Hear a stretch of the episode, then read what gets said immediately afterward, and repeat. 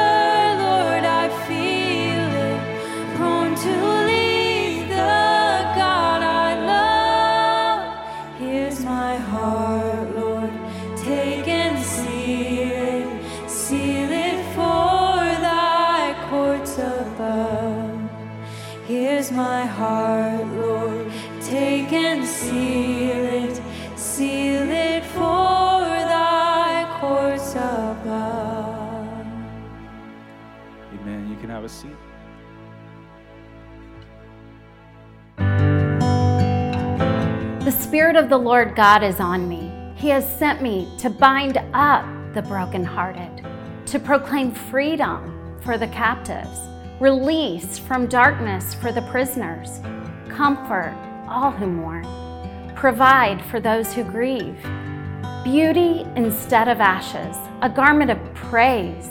They will be called oaks of righteousness, a planting of the Lord for the display of his splendor. This is the invitation that Jesus has for each of us. This is the power of the gospel.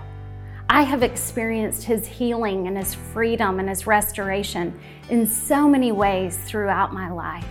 It's what guides me as a therapist, as a writer, as a teacher. How does Jesus meet us in this place of isolation and disconnection in the midst of so many unknowns? How do we experience the reality of who He is in our brokenness, in our pain, in our grief, and our loss? Where does He long to bring beauty and restoration? Will you join me as we gather at the porch retreat and connect with women in meaningful ways, allowing God to minister to the deep places in our hearts in the ways that only He can? We will engage our stories in the light and the power of the gospel. Let Him breathe life into you and meet you right where you are. I promise you won't want to miss it.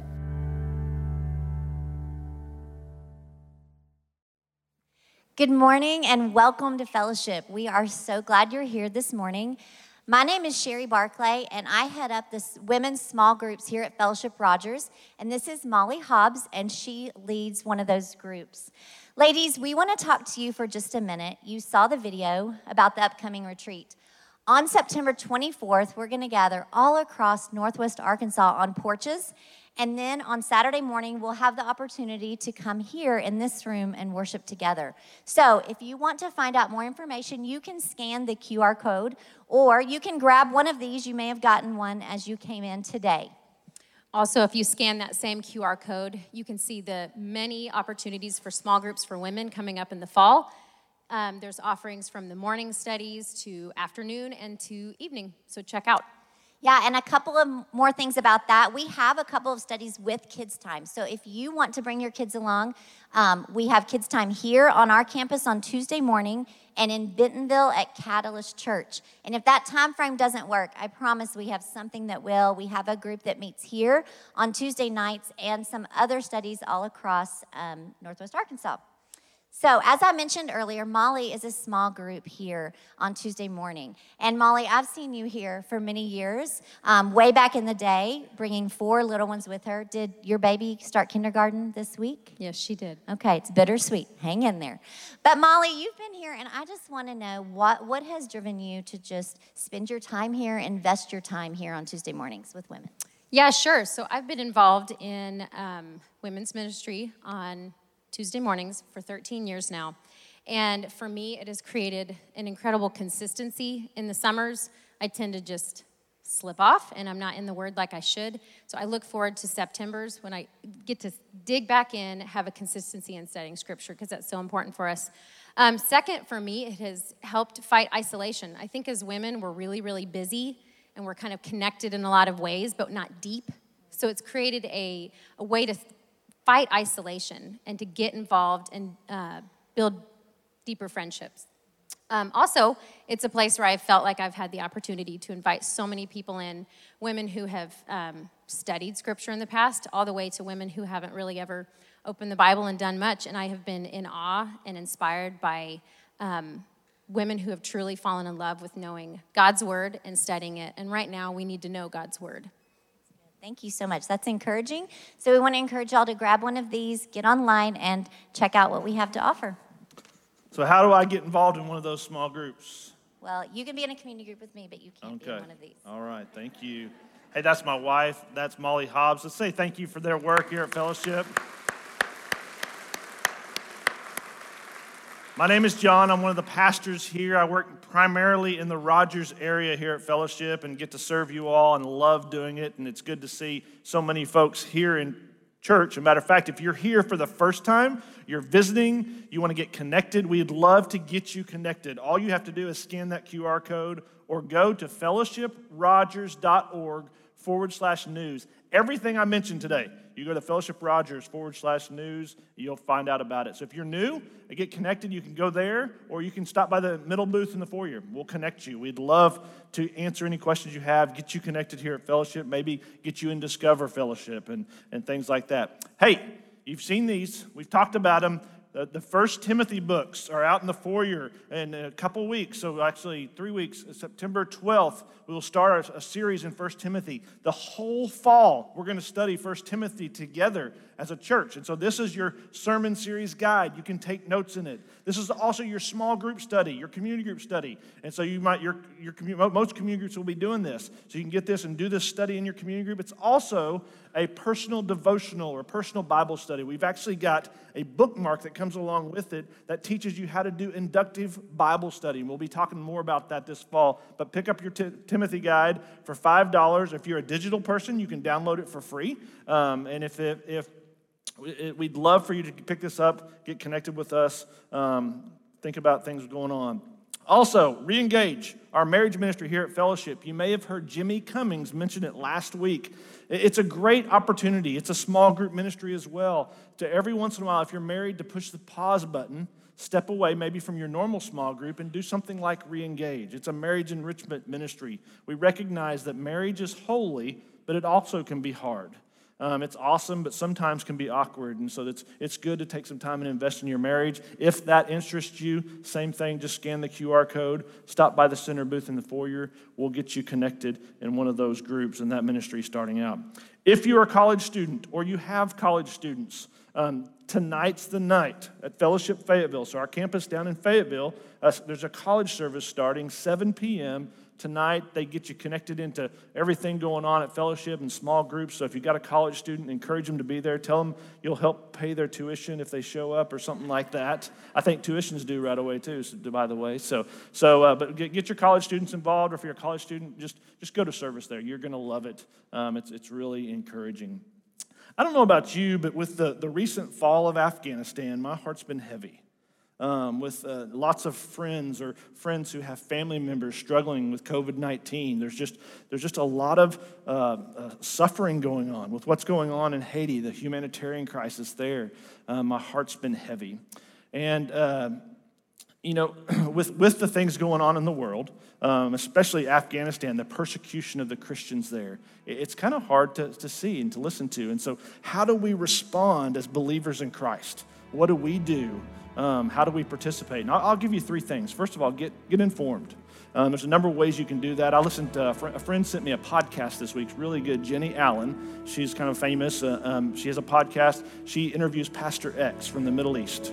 And what you hear is there's incredibly hard stuff going on over there, but there's also a movement of God. Some of the fastest growing church movements are in the Middle East and in Afghanistan. And under this incredible persecution, God is moving. Second, we remember as Christians, we stand on His word. His word stands firm. Second Corinthians says that this momentary uh, affliction, and it may not feel like momentary affliction to, to them right now, but this momentary affliction, it pales in comparison with the weight of the eternal glory of God. Amen?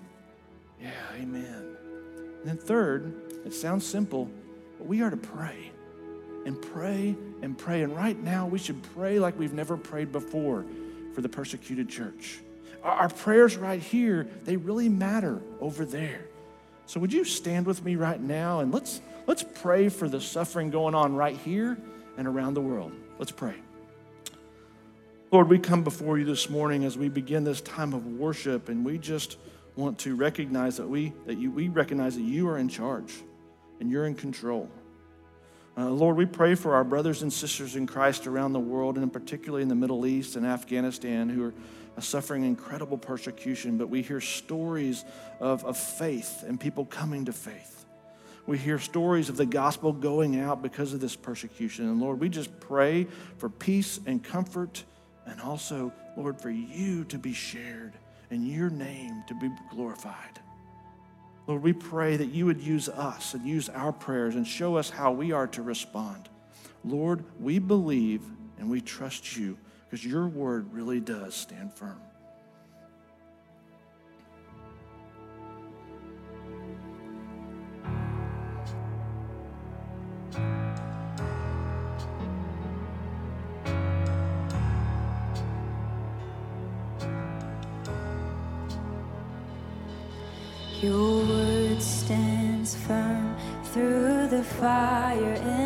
And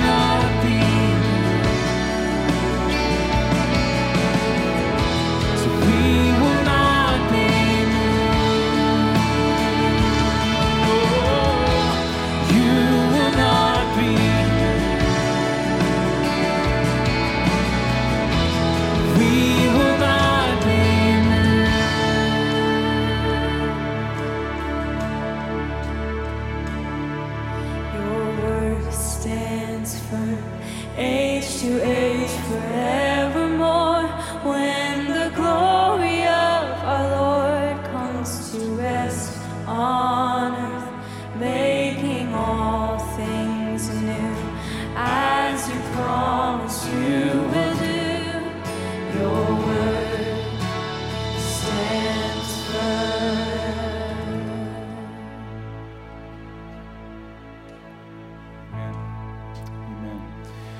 So, this morning we're going to be talking about what it looks like for us to come together and uh, in gospel community.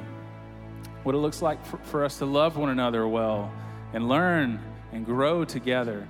And uh, I've been reading a lot of Dallas Willard lately in- as in my uh, journey of, of learning more about spiritual formation and discipleship to Jesus. And I ran across this quote and I thought it was very applicable for us, just kind of as to set context for us this morning. He says the Trinity is the model of life for life together uh, with God. Isn't that an interesting thought? I want to just put that seed in your mind. What is the character and the nature and the way that the Trinity the Father, Son, and Holy Spirit interact with one another. That's the model for us, how we are to interact with each other. And so, as we continue to sing hymns and songs and, and hear teaching this morning, I just want that to be rumbling around in your mind. Consider that. Let's sing together, Holy, Holy, Holy. Holy,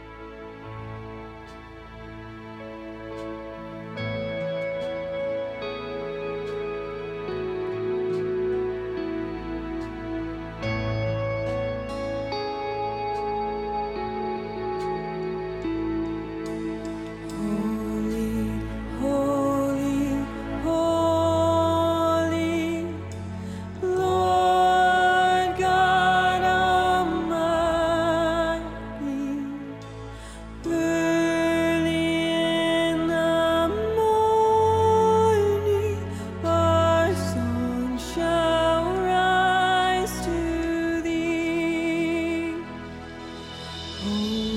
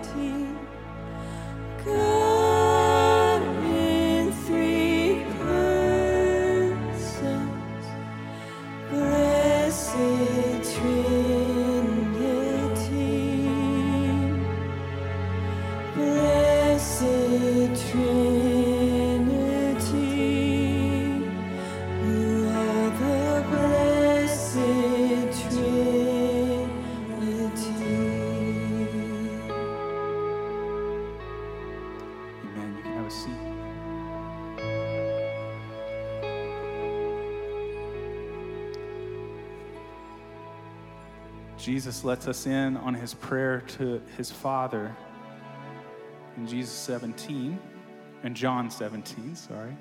There's not a book named after Jesus in the Bible. Uh, it's John. Uh, John gives us a peek.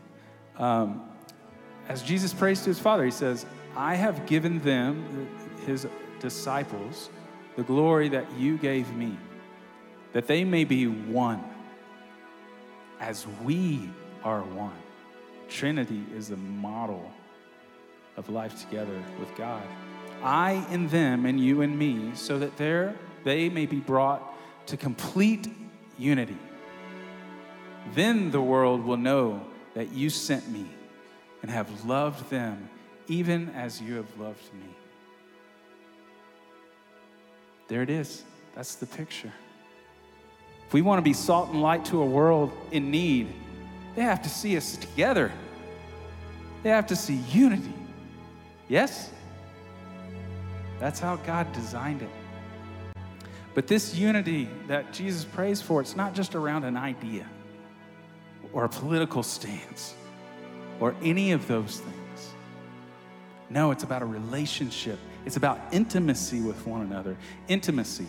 Jesus had intimacy with his Father, and he prayed that for us, that we would have that with him, and as a result, with one another. Intimacy has to do with shared experience. Intimacy with God is sharing experiences with God. That's how it's gained. You ever thought of it that way? So, as you're walking through your day, you can share your experience with God. He can share in it with you.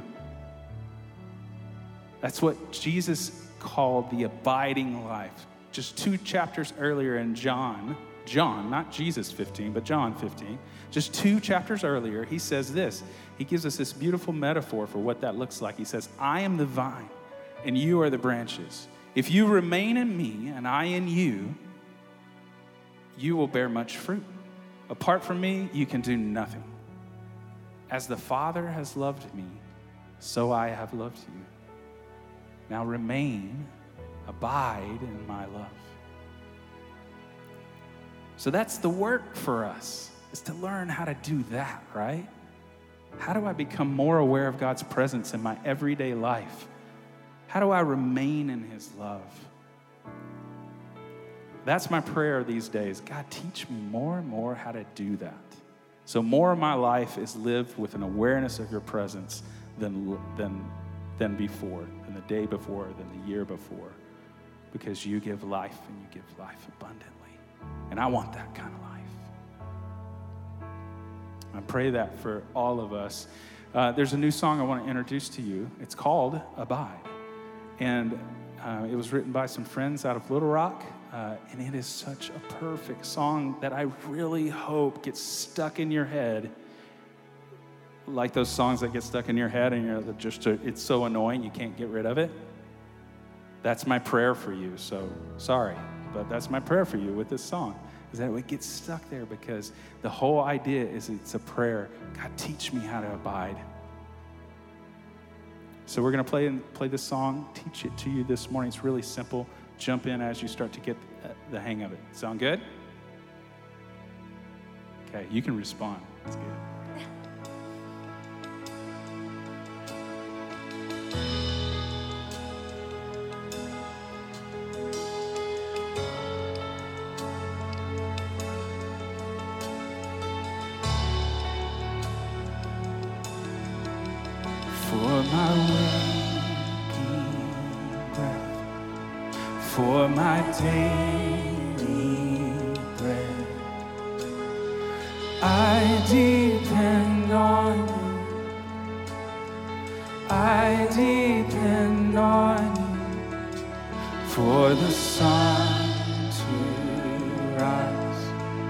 For my sleep at night.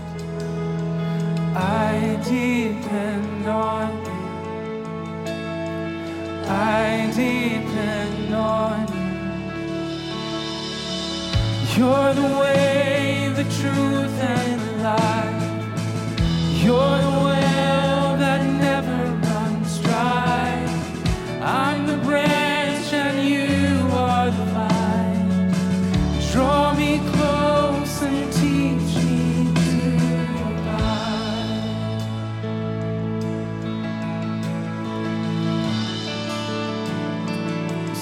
Where the Spirit leads. Where the Spirit leads. As I'm following, I depend on you.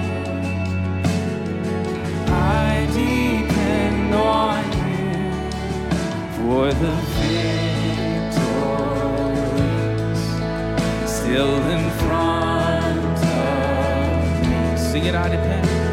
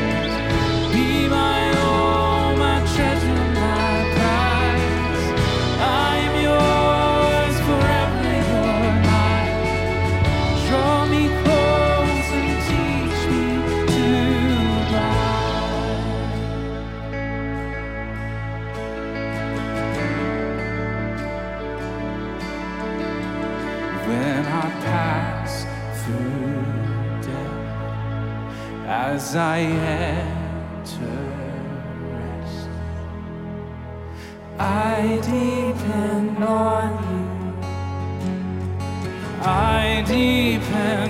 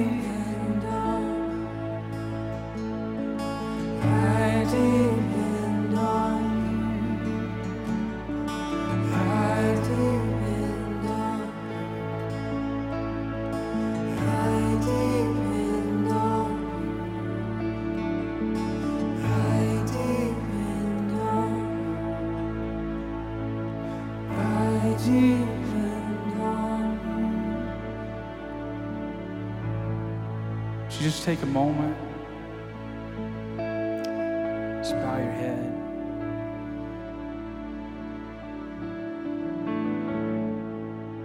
Just think is there a space, is there a time of, of the week, of the day, are there moments that you tend to turn away and forget God? Would you ask the Spirit to bring those to mind? Those moments when He desires for you to stay connected, to keep looking to me, trust in me, trust in my goodness for you in this moment. just lift those up to God.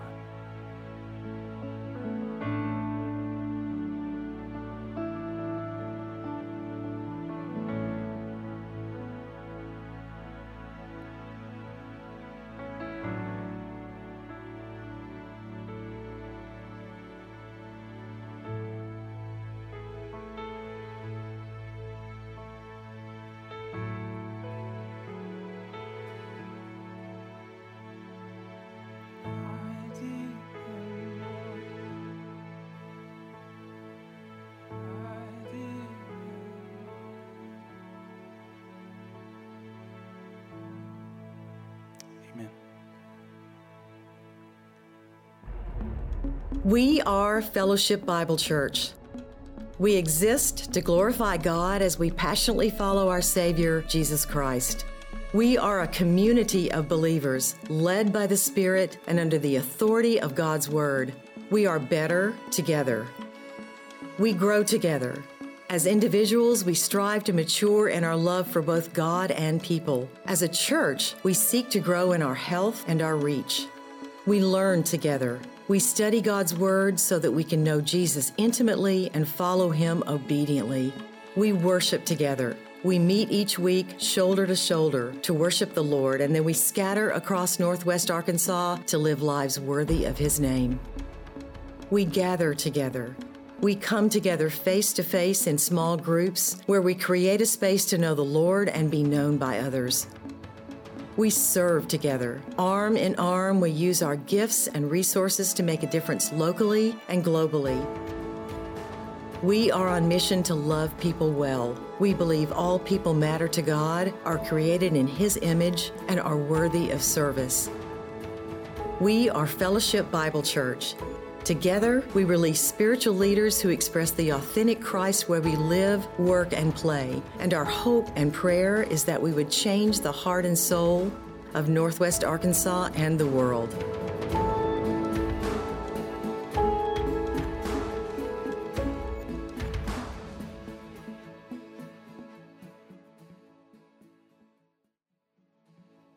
You put all that together, and that's a pretty compelling vision of church, isn't it? And some of us in the room are thinking, yeah, and I've experienced that, and it is compelling. And others of us maybe are brand new and you're thinking, I wish I could experience that, hope to. And then there's probably some others who maybe are a touch cynical. You have enough past with the local church and you're saying, uh uh it doesn't seem to work out that way. You know, I first encountered the local church when I was in high school 40 years ago. I got invited to a youth small group, something very similar to our FSM uh, cell groups that happen on Wednesday nights. And I remember my first encounter with the local church, I was captured by two thoughts. Number one was the message, but number two was the people. I was captured by the gospel message, but at the same time, the people had something that I needed and something that I wanted. By the time I jumped into college, I got involved and started plugging into a large church. It was a church that was known for, for great Bible teaching and compelling worship, but at the same time, that was a little short on relationship. And so Lisa and I were engaged at the time, and we decided to find a, a smaller church that we could plug into, one where there might be a diversity of ages. You can read that older people who would love on us well. And so we found Fellowship Bible Church, Albuquerque, New Mexico, a church so small that one time we had 85 people on Easter when everybody brought their family. Strong on Bible teaching. But even though everybody knew each other personally, still a little short on relationship. You know what we learned from those experiences? Size is never a determiner of health, ever. You know, I've been a, a, church volunteer and I've been a staff member. I've served as a pastor and an elder and a community group leader. I've served as a junior high small group leader and I've served as a nursery worker. I even was asked to run sound once, just once. I was never asked to run again. It was terrifying. I asked to go back to the nursery.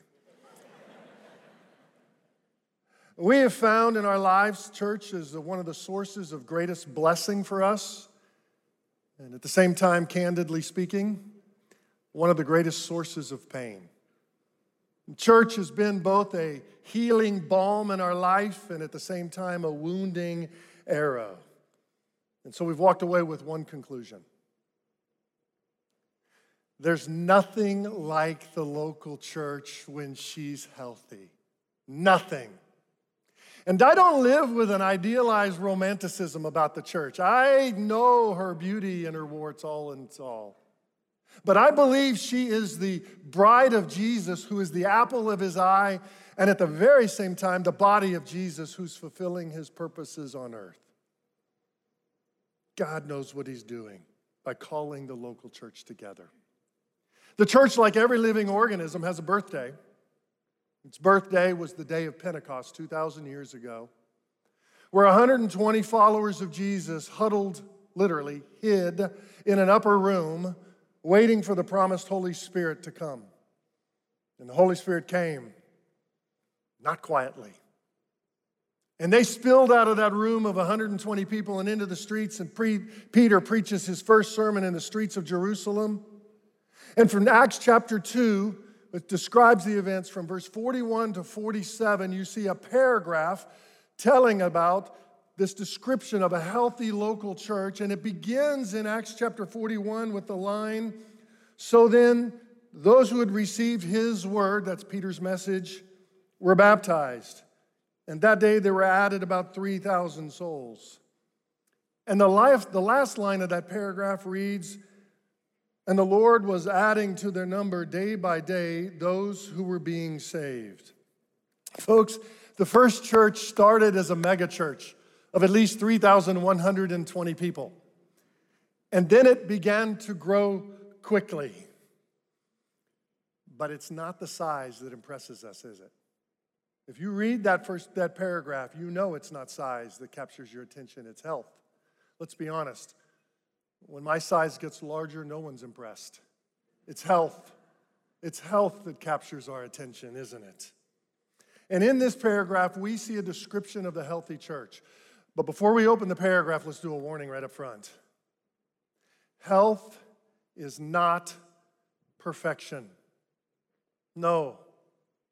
I know that sometimes believers read this little paragraph in Acts 2 and we get a vision of this church must have been perfect. Why can't our local church be like the perfect church in Acts 2? The only people who say that have never read the rest of Acts.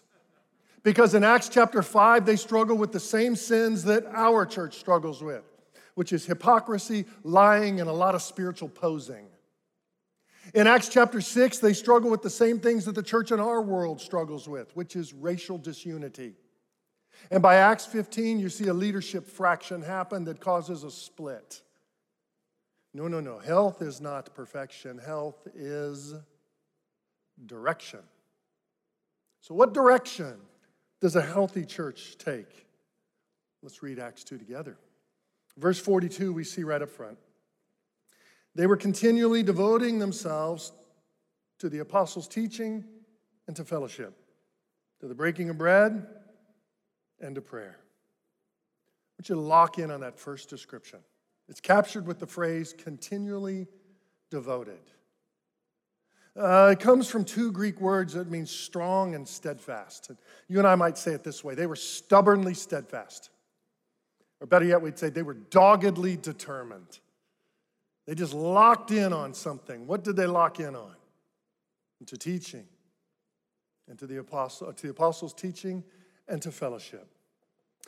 Last spring, uh, Community of Bentonville had a men's retreat. We had Jimmy Dykes come and speak. And uh, Jimmy said something in his last talk of the weekend that really captured me.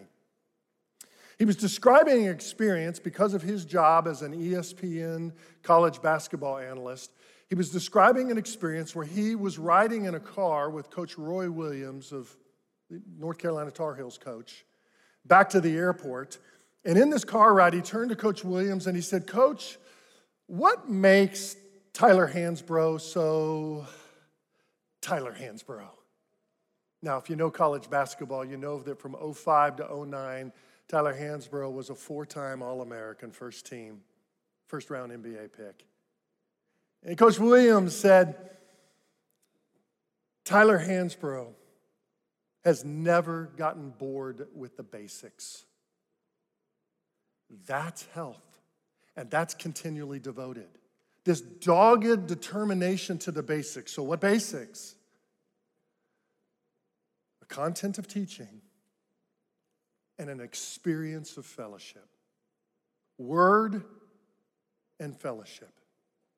Men and women, that's our namesake. As Sam Hannon said two weeks ago, we are Fellowship Bible Church. So we believe that the Word of God is so precious, we're just going to be doggedly determined to hold on to it and hold it up. But at the same time, our name is also Fellowship Bible Church. Both side by side, that we are ambitiously committed to. The word fellowship in Acts 2:42 is such a powerful word. It's packed with meaning. I guess literally it means to share in. But you see it other places in your New Testament, and it's translated words like partnership, participation, contribution, communion. Do you know how you never see this word fellowship translated ever in your Bible? Spectator, attender, observer. Because those three words are the exact opposite of the biblical word fellowship. The church, the metaphor the scripture uses, is a body, a functioning body that we're a member of. It's never a place I attend, it's never an organization I critique, and it's certainly not a good or service that I consume. No, instead, it's talked about like a family. This week I stumbled across a tweet by Dr. Tony Evans. And if you don't know Dr. Evans, it's a, he's a well known Bible teacher and pastor out of the Dallas, Texas area. And he said this I hear people say, I don't have to go to church to be a Christian. And they're absolutely right. Salvation is through faith alone in Christ alone.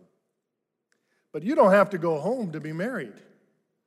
But stay away long enough and your relationship will be affected. That's good practical theology lived out.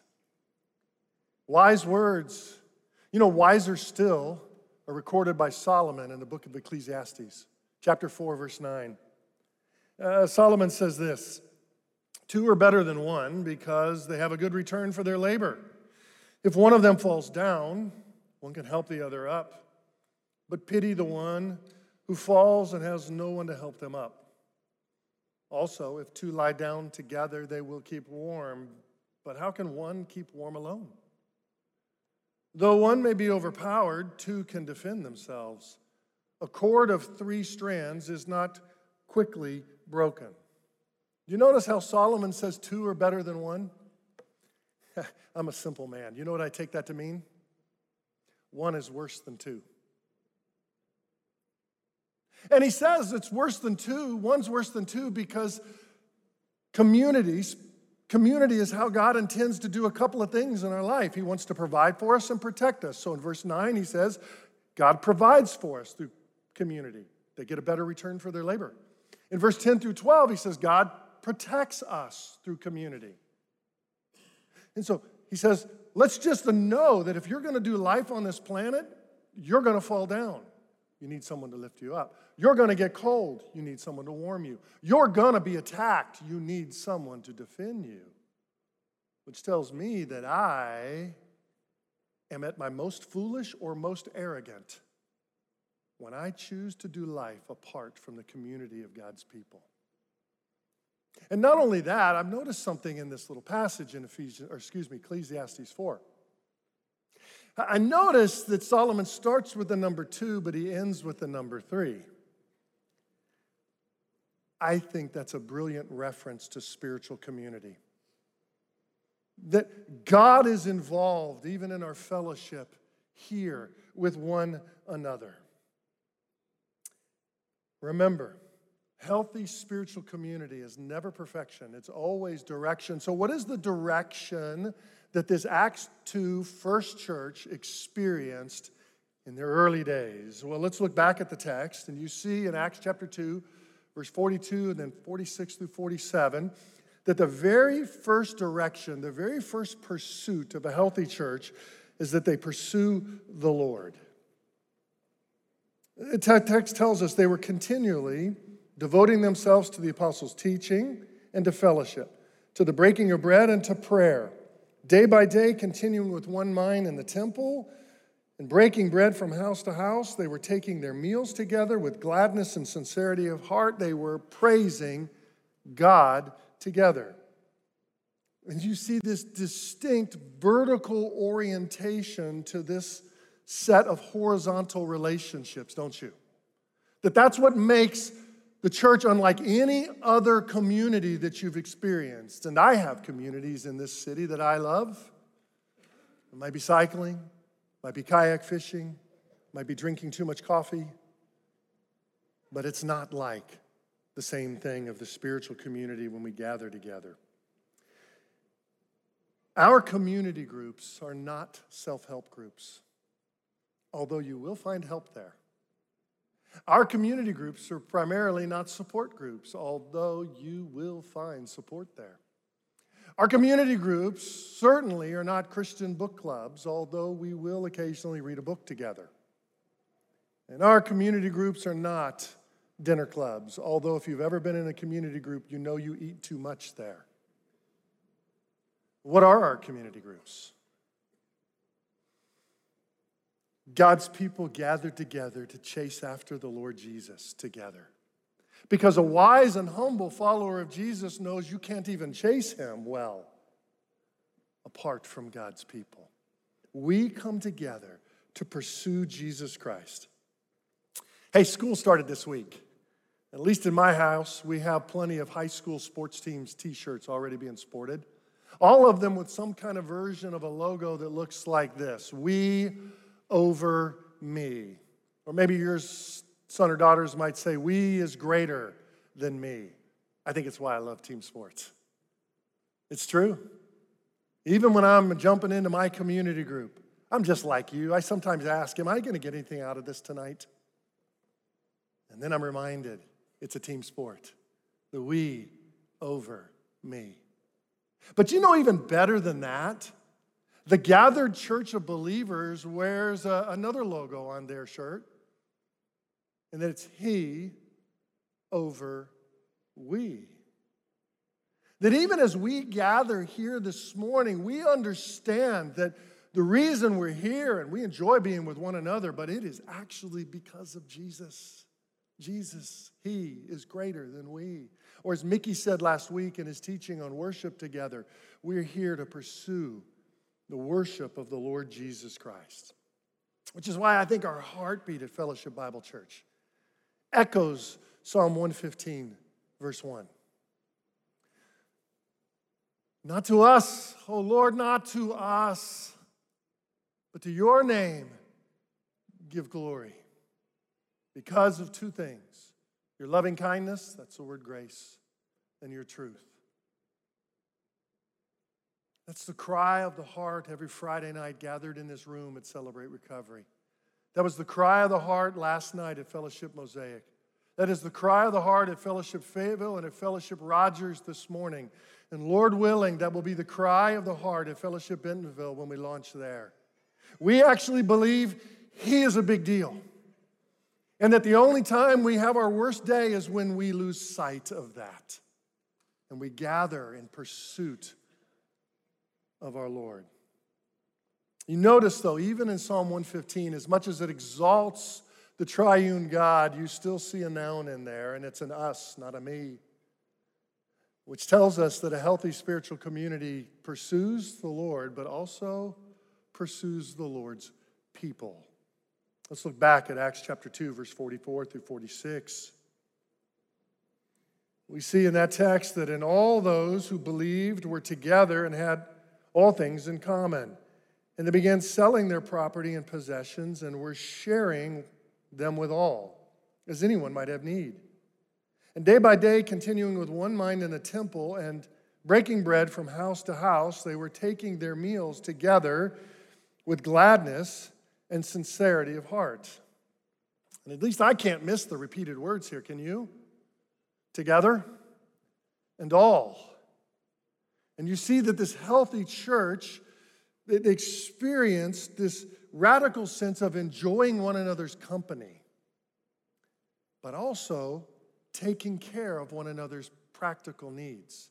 And that's stunning because this is a church of 3,120 people at least and growing.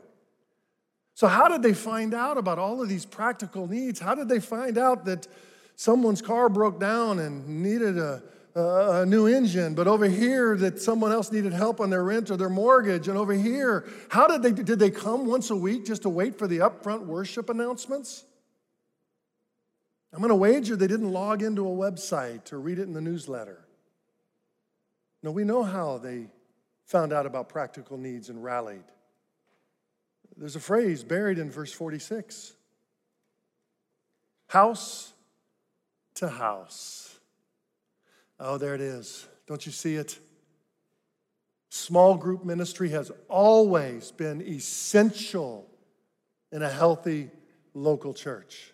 Always. This isn't a nouveau strategy we came up with when fellowship was planted in 1984.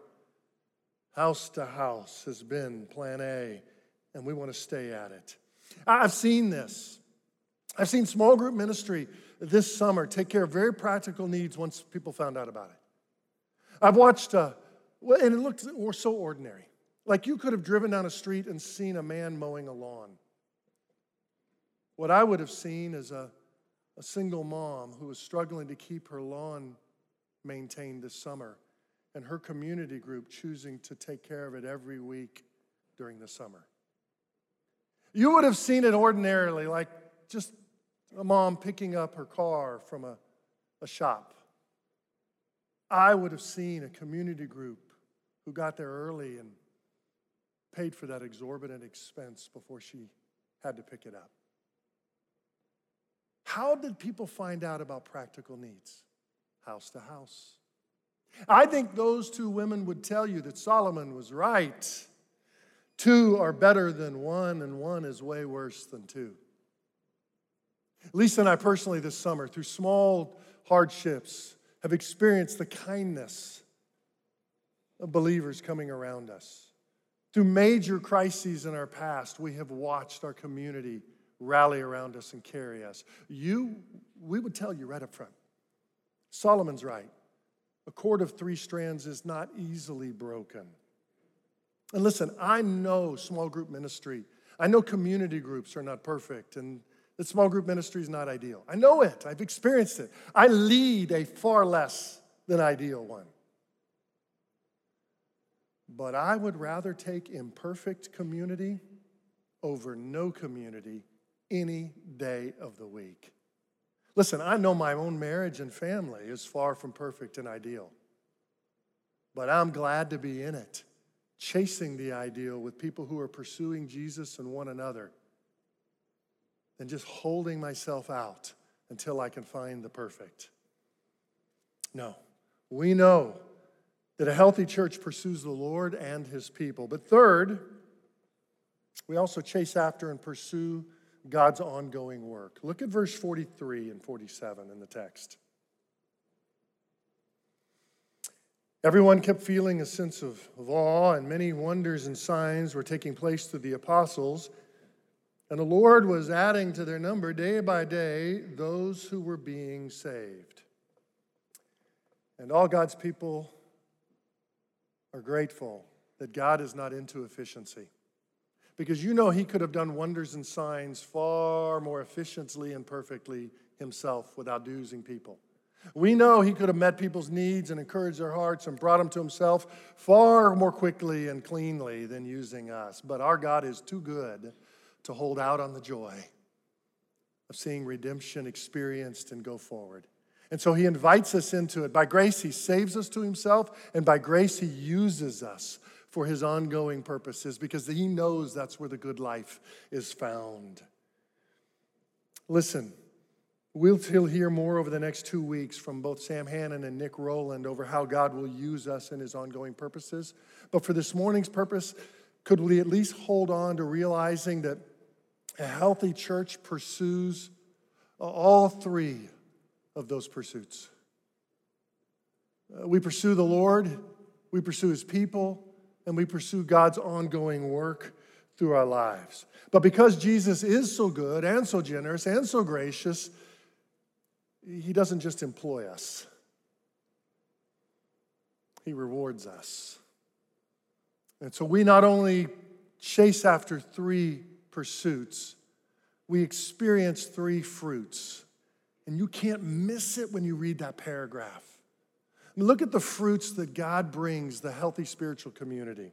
First, he says, is a sense of awe. Verse 43 everyone kept feeling a sense of awe. You know why?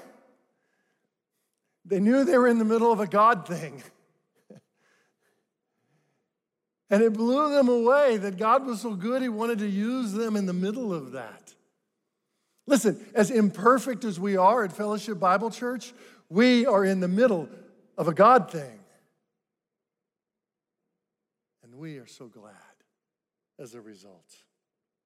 Second, we experience joy. Verse 46 says, Day by day they ate together with gladness and sincerity of heart. And so we know that their small group ministry was marked by authentic joy. Uh, as a pastor, one of the privileges I have is, is being around people that I love in this body who are finishing their earthly life. And you know, I have never heard anyone say as they finish their earthly life, you know, I just wish I hadn't have been so connected and so engaged with people. I just wish I had done more me time. No one says that. Because they know that the things that were precious in their life were the people they loved, the people they served with, the people they engaged, the people they encountered, the people they enjoyed.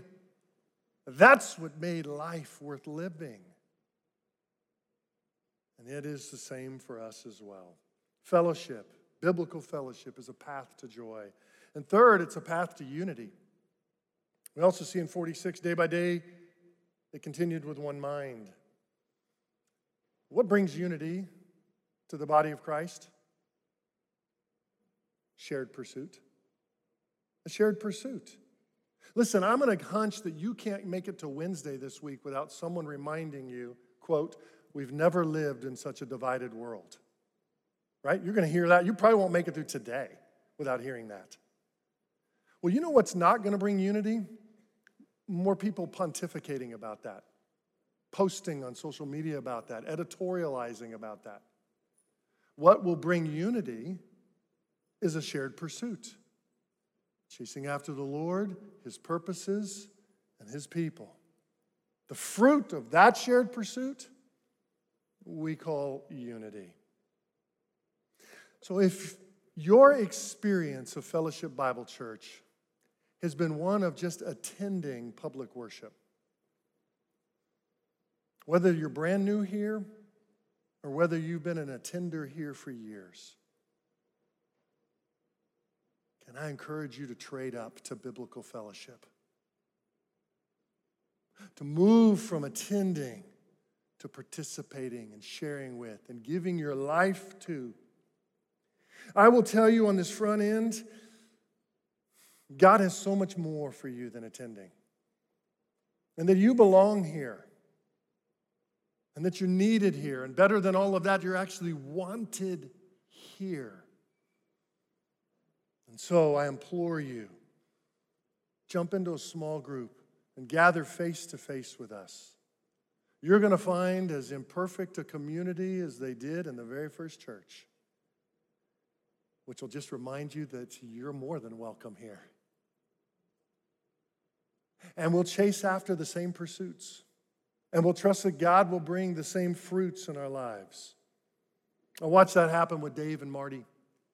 They moved from another state, found themselves in Bella Vista, and someone invited them to attend Fellowship Bible Church with them. But then they made the leap and moved from attending Fellowship Bible Church to actually participating in biblical fellowship. And you'll hear in their voice everything changed at that point from here. Take a listen. We've lived our entire married life in Texas when we grew up there too. So moving here has been an amazing change for us. People are amazingly friendly. Um, it's also outstanding simply to be welcomed.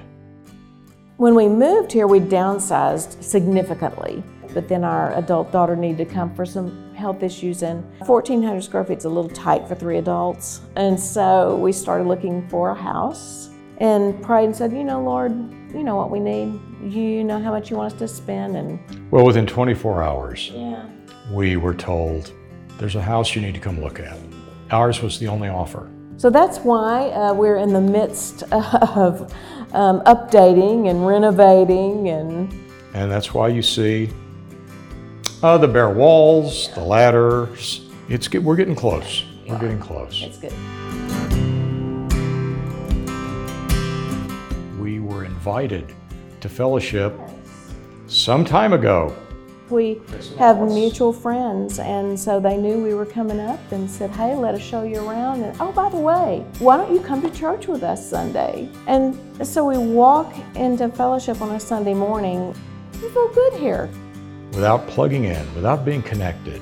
That's not where we want it to be. And because folks cared enough to step out and say, "Hey, we see you're new.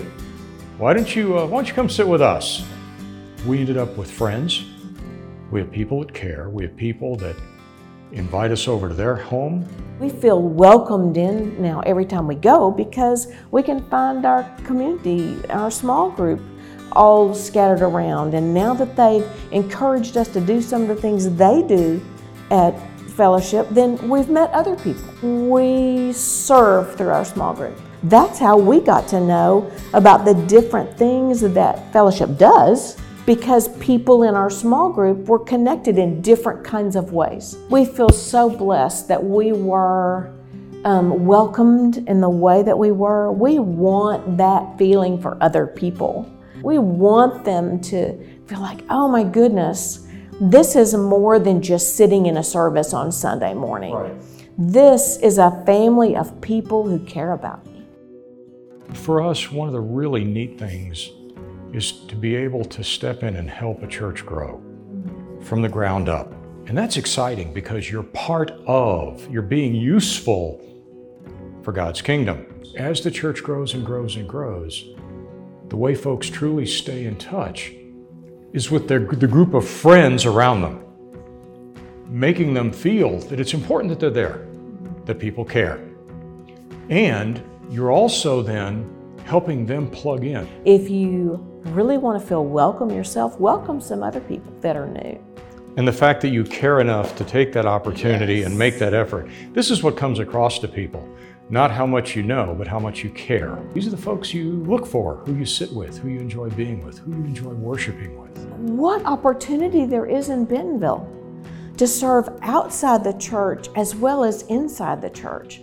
Um, it's so exciting to think the people of Bentonville would be able to say, Oh my goodness, I'm so glad fellowship came here because our community is different because they're here. Bentonville is such a growing, dynamic community. We need to, as our church family, say, how can we um, help Bentonville, Arkansas be the place God wants it to be? If we had not joined a small group, our lives at fellowship would be very different. We might have met people, but I mean, think about walking into a large auditorium and you sit here one day. Well, you maybe talk to the person beside you, but well, the next week you can't find them. So there you are, you start over, you, you meet the person beside you, but you never feel like, oh, I'm going to go see so and so. So that would have been very different. The thing is, even when things get kind of rough, your friends, your church family is there. Your support system is there. It's intact. It doesn't fade away just because something odd is happening to your reality. But it's just extraordinary how that concept kicks in and pulls you through bad times, rough times. And they pray for us all the time. They pray for Katie all the time. And they really do. They don't just say, I'll pray for you. We know they are. And the thing is, if you've never been in a small group, just give it a try. You don't need to do anything well to be in a small group. You just need to go. That's all. And show up, and God will do the rest of it.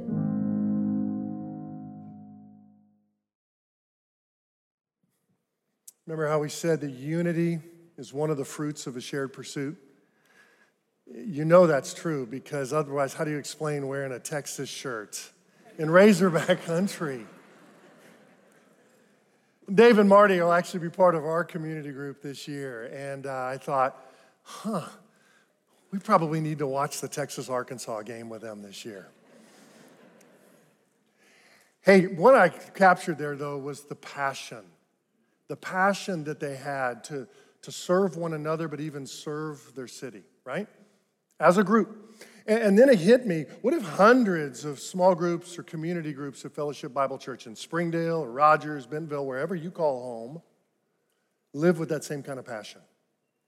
That's the rich life. We have communion in our hands. I'd like to ask you to stand and begin to kind of open them and prepare the elements. You hear that sound? One day it will go away.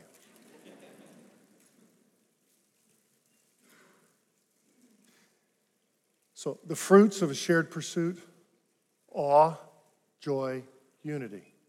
Communion, such a good God given symbol of that. Jesus says when you take and eat this meal together, this bread, this cup, you, you recognize that the body of Jesus was broken and the blood was shed for the forgiveness of your sins, meaning your past is forgiven and your future is secure. That's awesome. And that brings joy to us as we realize that we're going to enjoy that kind of future with Jesus together. And it also allows us to enjoy unity. So Jesus said, when you eat and drink, you eat remembering me. Why? Because we've been remembered to him and to one another. So let's eat and drink in his name.